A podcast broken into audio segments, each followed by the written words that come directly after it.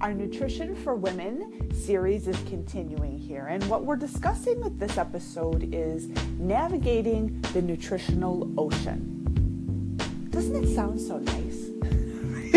like a nice, beautiful ocean. It's blue, it's got that, you know, the rich green tones that come up from it. You know, it's a calm sea. You can see, you know, the sunrise or just the clear blue sky. Like, imagine that that is how we're going to be navigating nutrition. Now, the one thing I know about women, you know, we are masters of sacrifice. So when I tackle nutrition with you, the one thing I don't do is tell you what not to eat. All right, you're already you already know what you should eat or what you shouldn't eat, and we know where that lends you, right? You end up eating what you shouldn't eat, and now you're in a shame cycle right? And then the next thing you know, that you're, you know, sneaking ice cream before you go to bed at night, or you're, you know, eating the ice cream before you go to bed at night, and you're thinking, gosh, this is the only pleasure that I have all day. This is the only thing that I have for myself that, you know, makes me feel good. It's the only thing I do. Like you just end up on that track and man, that's just so exhausting. And that's totally not the approach that I feel works the best with women. It's really changing that mindset of number one, you teach people how to treat you, but also nutrition is actually very beautiful. So here's what I'm going to invite you to do, if you would. Okay, this is navigating our nutritional ocean. How do I know what I'm supposed to be eating and blah, blah, blah, blah, blah. Let's silence the brain chatter for one second, ladies. Now, I want you to envision, okay? Focus. All right, what I want you to envision is picture a broccoli and kale bouquet. Like instead of a flower bouquet, picture like a bouquet. All right, when I get married, I'm totally going to be having this at my centerpiece and like my bridal bouquet, but like that bright kale. You know, it's got like the purple and the green and like whether or not you like broccoli is irrelevant, but just picture, you know, the color of it.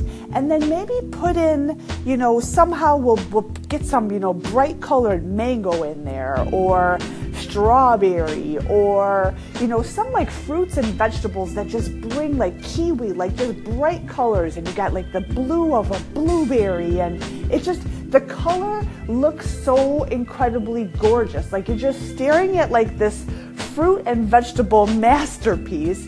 And it's just like rich and vibrant in color okay so when we talk about navigating the nutritional ocean remember nutrition food, its job is to give your body energy, but also to nourish your body.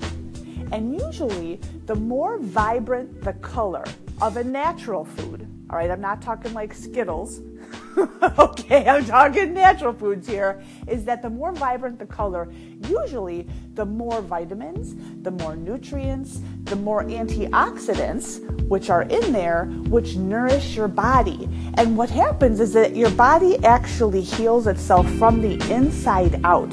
So when you put good stuff in your body, you know this already, it starts to come out towards the external. It starts making your skin more like vibrant. It starts clearing your skin up. It glows. It makes your hair shinier. It makes your nails stronger. Okay? So that's the purpose of nutrition. So picture that big, giant, you know, fruits and vegetable, broccoli, kale bouquet. And what I want you to do quickly is just catalog, if you would, everything that you ate and drank over the past 24 hours and do a color comparison. Which image is more bright. The bright bro- broccoli, it's hard to say fast, the bright broccoli bouquet or probably the brown stuff, right? The brown stuff, the tan stuff, cream colored stuff, bland colored stuff, the neutral palette that you've been eating for the past 24 hours. So the question is not, okay, now don't don't go into shame cycle. The point is this, when you're stepping into nutrition, rather than worrying about what you can't eat, what I want your focus to be on is how do I get the broccoli bouquet? All right, that's what I need to be introducing into my diet. And what will happen is the shitty stuff actually fades out on its own. Ha ha, now it's getting good.